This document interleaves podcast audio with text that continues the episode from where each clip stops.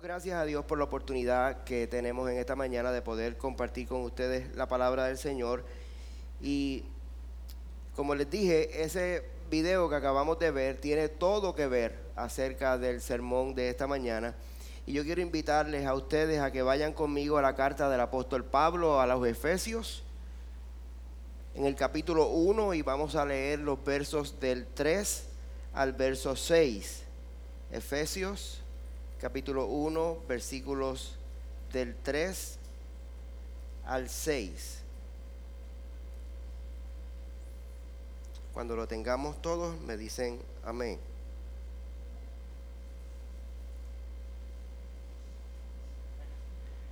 Amén.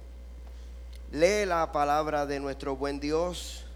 Bendito sea el Dios y Padre de nuestro Señor Jesucristo que nos ha bendecido con toda bendición espiritual en los lugares celestiales en Cristo, según nos escogió en Él antes de la fundación del mundo, para que fuéramos santos y sin mancha delante de Él.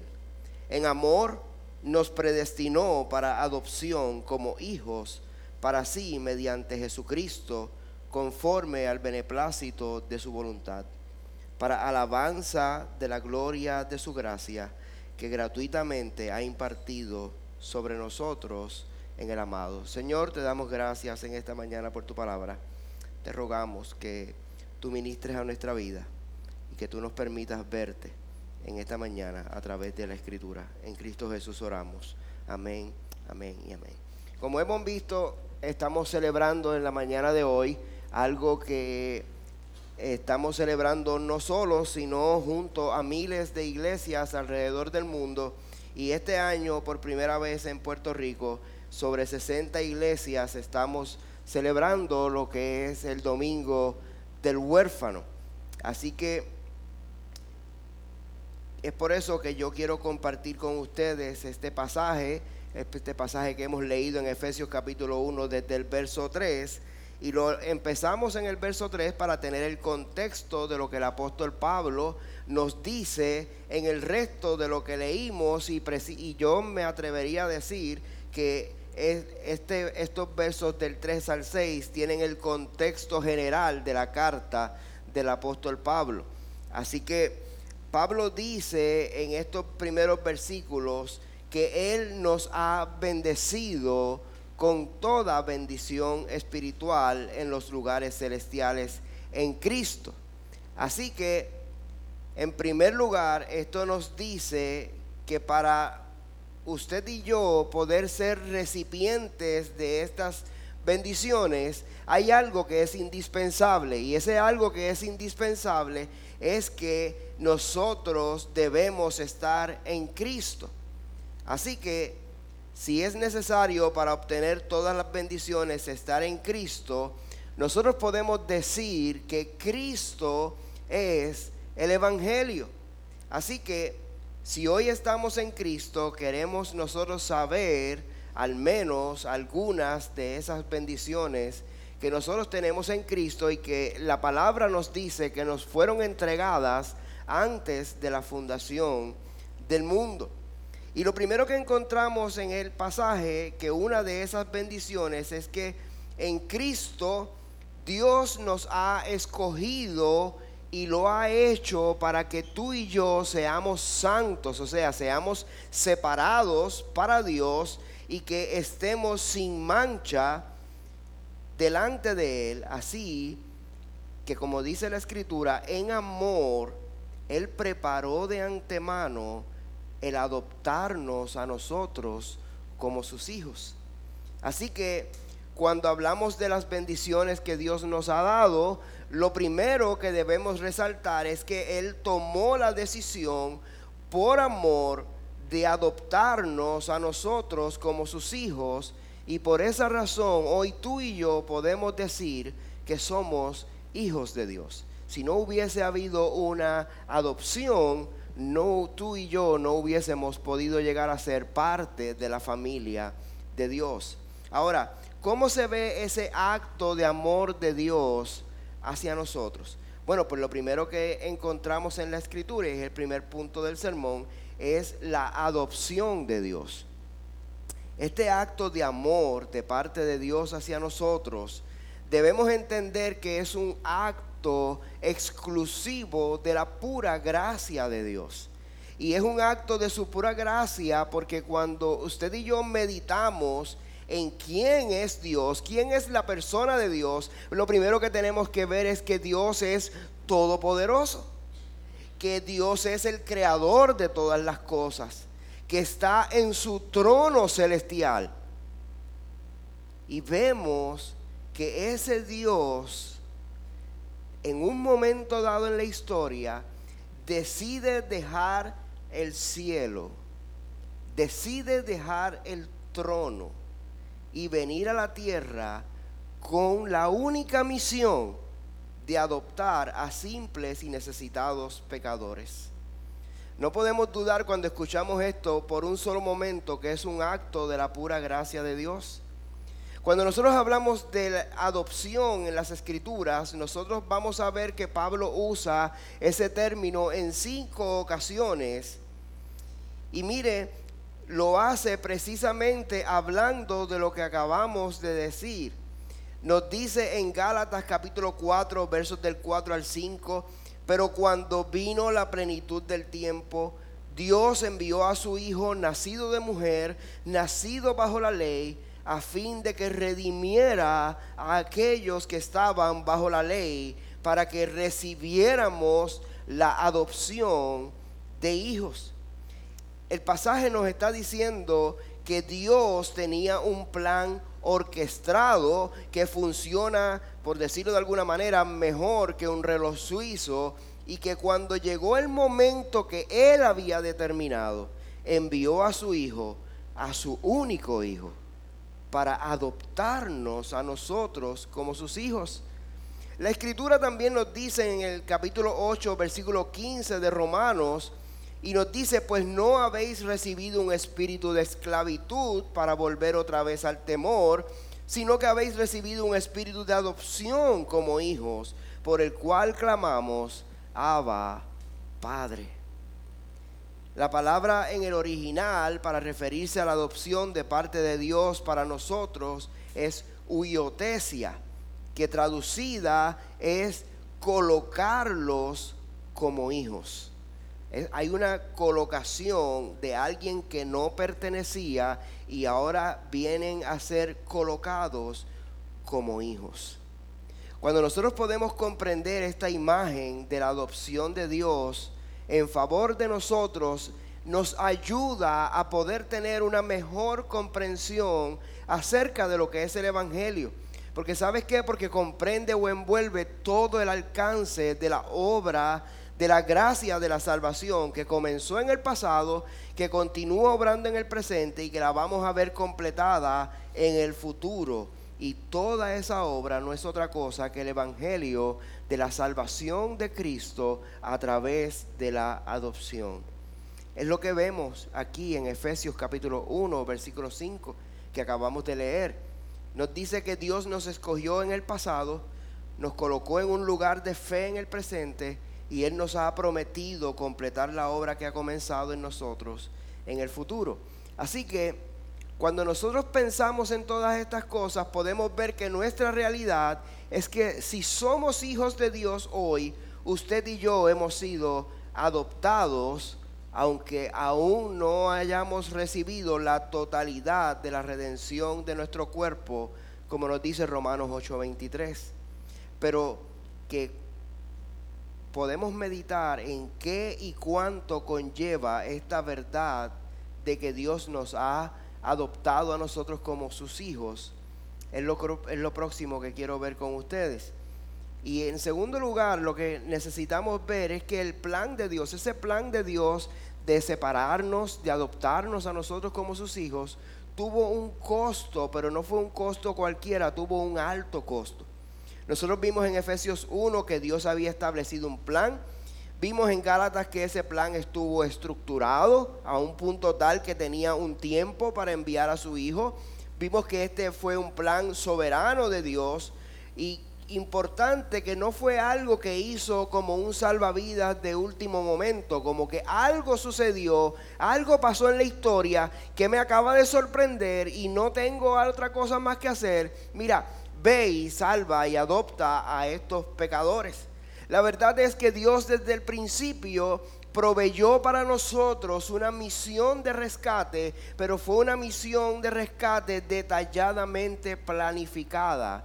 De hecho, desde el principio Dios sabía cuál sería aún el costo de nuestra adopción. Esa misión de rescate de Dios estuvo absoluta y totalmente planificada, coordinada y estipulado cada uno de los pasos de una manera certera y perfecta, mucho más certera y perfecta que cualquier operación militar altamente calificada, ¿verdad? Así que Dios sabía desde el principio aún cuál iba a ser el costo de esa adopción. Dios vio nuestra necesidad, Él vio nuestra condición, y pagó el costo para hacernos parte de su familia. Y el costo fue nada más y nada menos que la sangre de su Hijo Jesucristo. Fue Él quien se hizo maldición por nosotros, como nos enseña Gálatas capítulo 3. Y cuando nosotros prestamos atención a lo que Dios estuvo dispuesto a hacer para adoptarnos como sus hijos, inmediatamente debemos detenernos, es como una invitación a detenernos y pensar por un momento, ¿tan perdidos estábamos? Y mire, todos los que hemos sido salvados por Dios sabemos qué era lo que nos esperaba. Cada uno de nosotros que hemos recibido la salvación de Dios, sabemos que nosotros vinimos a Cristo porque entendíamos que sin Él lo que iba a pasar o lo, que íbamos a recibir como paga es lo que nos dice Romanos capítulo 3, que la paga del pecado es la muerte. Es una realidad que eso es lo que nosotros sabíamos y eso es lo que buscando un Salvador que nos libre de esa muerte, es como venimos a Cristo y venimos al Evangelio. Necesitábamos salvación. Ahora, dentro de ese proceso de salvación, de algo de lo que no estamos muy conscientes es que para nosotros ser salvados, Dios tuvo que adoptarnos como sus hijos. Y, es algo que nosotros no estamos muy conscientes porque tristemente esta doctrina de la adopción es una doctrina que frecuentemente ha sido olvidada o ha sido echada a un lado. Pero además de esto, cuando nosotros no comprendemos esta verdad de la adopción, lo que produce en nosotros es que esto no nos permite poder comprender que cuando hablamos de huérfanos, no simplemente hablamos de niños en orfanatos, sino que estamos hablando incluso de ti y de mí. Cuando hablamos de huérfanos, estamos hablando de nosotros mismos. Antes de estar en Cristo, usted y yo éramos huérfanos. Y que cuando adoptamos algo, por, dar un ejemplo, un, ejemplo que vemos mucho por ahí por la carretera, usted ve que hay lugares, hay calles que dice, esta calle fue adoptada por el Club de Leones o por el Club Rotario. La pregunta que yo, que salta a mi mente inmediatamente es, si algo dice que esta calle o este parque o lo que sea ha sido adoptado por X o Y organización, ¿qué significa? ¿Por qué esa organización decidió adoptar ese espacio? Sencillo. Deciden adoptar ese espacio porque nadie se ocupaba, porque nadie lo atendía y la necesidad de ese espacio era obvia. Y usted y yo, antes de ser adoptados por Dios, éramos como nos dice Efesios capítulo 2, versículo 12. Recordad que en ese tiempo estabais separados de Cristo, excluidos de la ciudadanía de Israel, extraños a los pactos de la promesa, sin tener esperanza y sin Dios en el mundo. Ese éramos nosotros antes de estar en Cristo. Éramos huérfanos, pero éramos huérfanos que le pertenecíamos a un Padre que sencillamente no nos protegía. Pertenecíamos a un Padre que no proveía para nuestras necesidades. Un Padre que es un maltratante y que es un abusivo. Obviamente todos sabemos que estamos hablando de Satanás.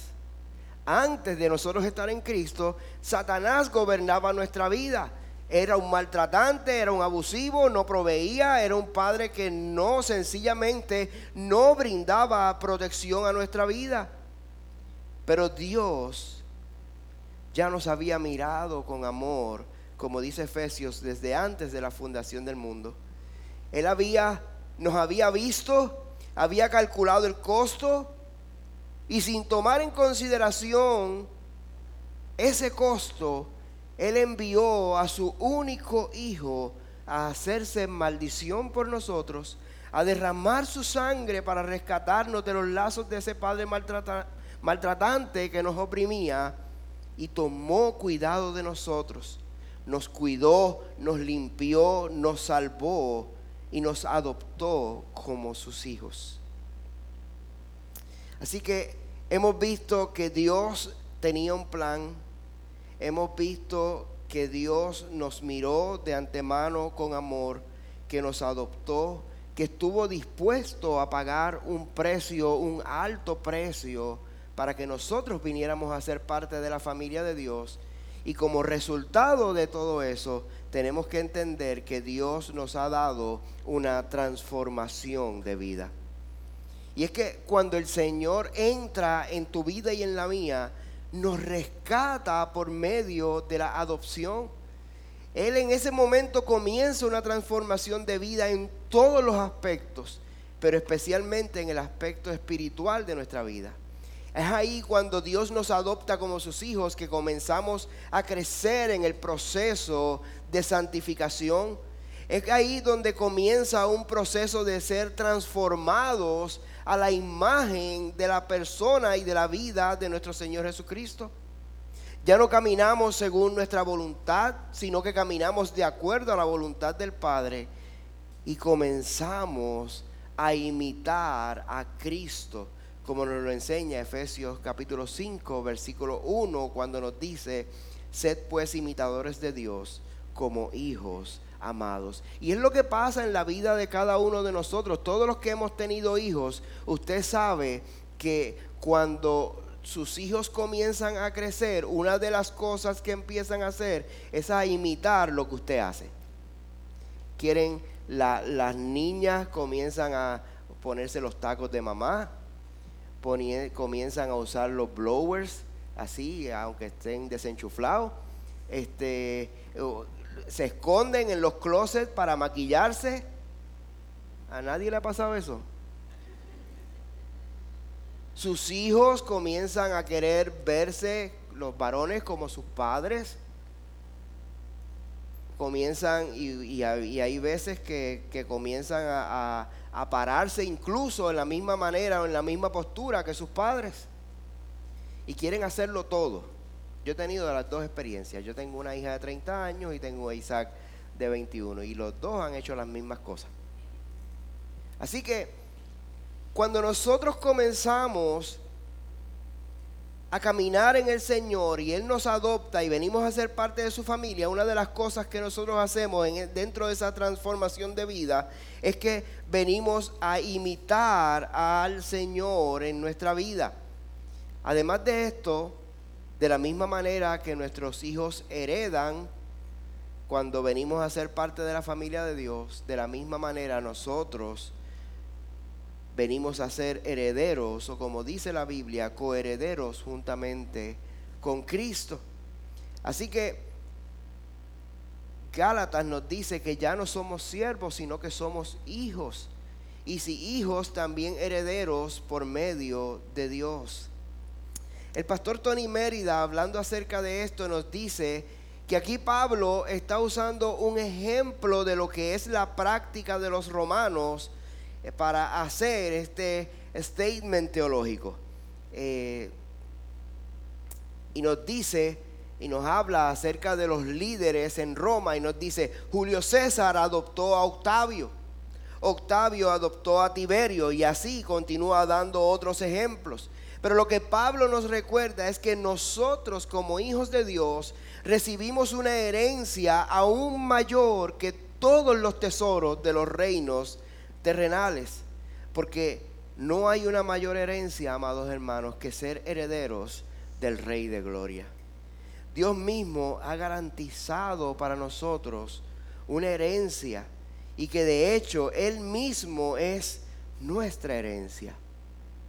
Debemos nosotros, amados, escuchando estas cosas, ser animados por esta verdad. Nuestra herencia espera por nosotros y estaremos eternamente y para siempre libres del pecado, libres del maltrato, libres de la opresión bajo el cual vivíamos en otro tiempo y que aún en ocasiones nos amenaza. Y esto es posible única y exclusivamente porque en la eternidad pasada Dios nos miró con amor, nos escogió para adoptarnos como sus hijos. Yo quisiera concluir en esta mañana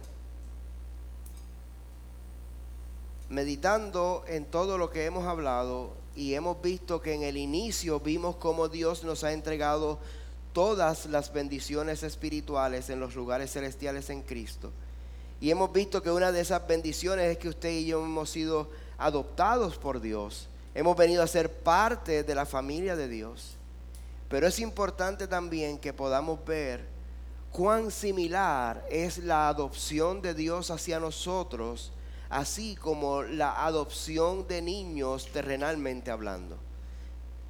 En primer lugar, nosotros podemos ver cómo Dios decidió enviar a su Hijo para hacer posible que usted y yo viniéramos a ser parte de la familia de Dios.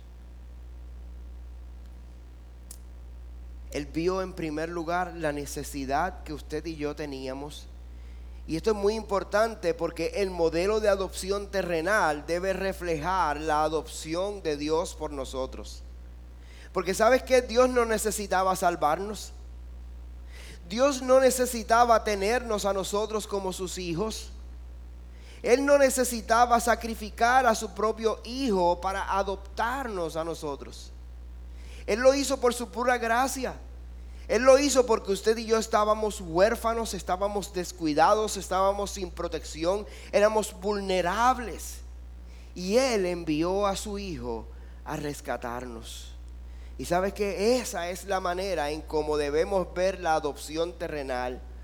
Nosotros adoptamos, o sea, las personas cuando adoptan un hijo no deben adoptar un niño porque yo tengo un deseo de ser padre o porque hay, o porque yo quería tener cuatro y mi esposa no quiere, no quiere pasar por el proceso del embarazo más de dos veces. Y como me faltan dos por los que yo creía, pues yo, pues estos dos que me faltan, pues ahora yo los voy a adoptar.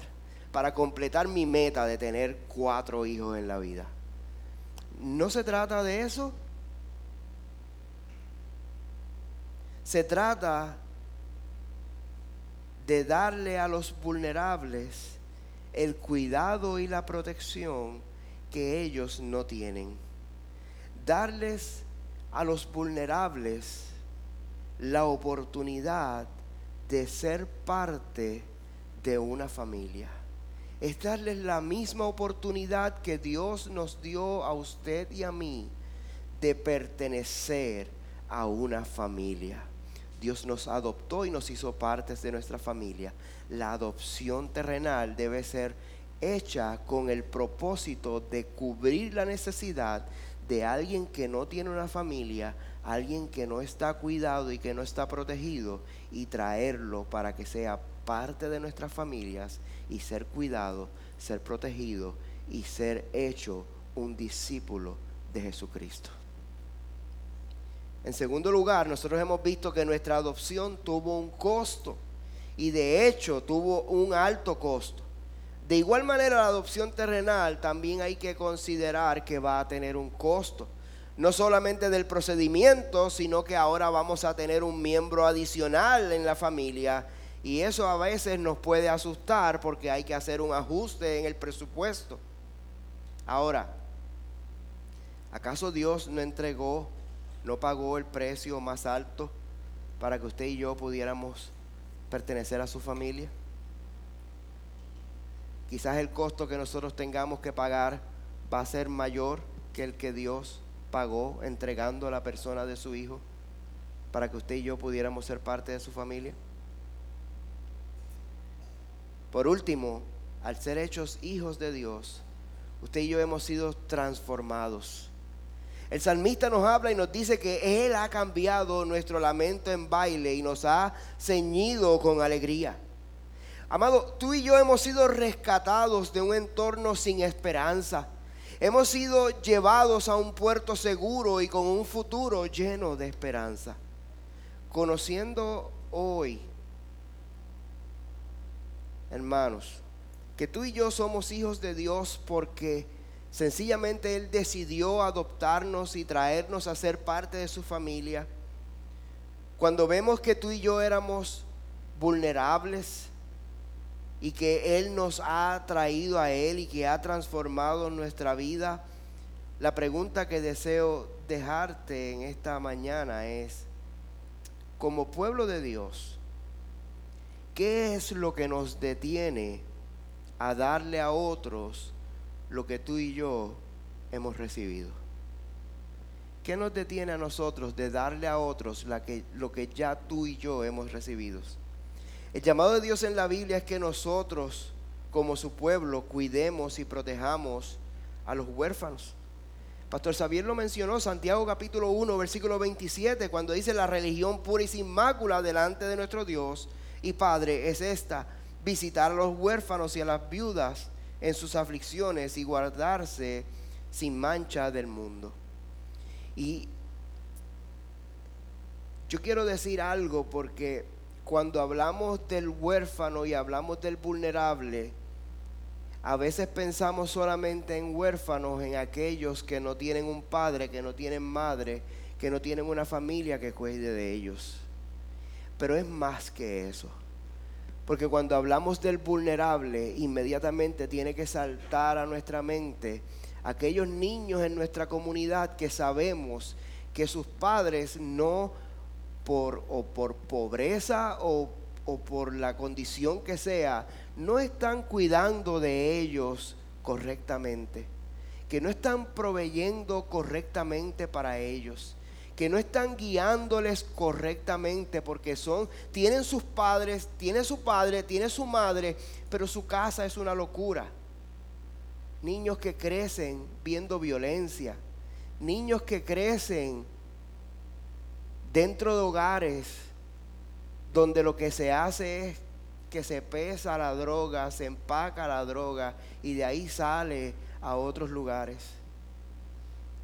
Cuando hablamos de los huérfanos y hablamos del vulnerable, no simplemente hablamos de aquel que no tiene padre y madre, sino hablamos de aquellos niños que están en nuestras comunidades y que hoy en día están creciendo en riesgo. ¿Cuánta diferencia haría si tú y yo nos involucramos en la vida? ¿Cuánta diferencia haría si nosotros tomamos a esa madre soltera y la apoyamos. Posiblemente haríamos una gran diferencia. Pero eso no lo vamos a entender hasta que nosotros realicemos en nuestra mente que tú y yo éramos huérfanos, que tú y yo éramos vulnerables. Mi oración es que nosotros podamos entender cuán necesitados y vulnerables éramos nosotros cuando estábamos separados de Dios y cuánta esperanza hemos recibido al recibir la adopción de Dios. Una esperanza que debe llevarnos a clamar junto con el apóstol Padre. Bendito sea el Dios y Padre de nuestro Señor Jesucristo. Pero también debemos llevar a mirar cuán necesitados están allá afuera los huérfanos y los vulnerables.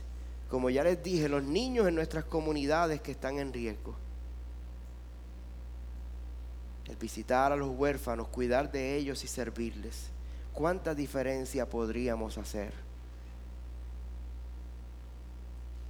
Mi oración es que el Señor nos ayude a escuchar el llamado de las Escrituras, a involucrarnos a cuidar del huérfano y del vulnerable.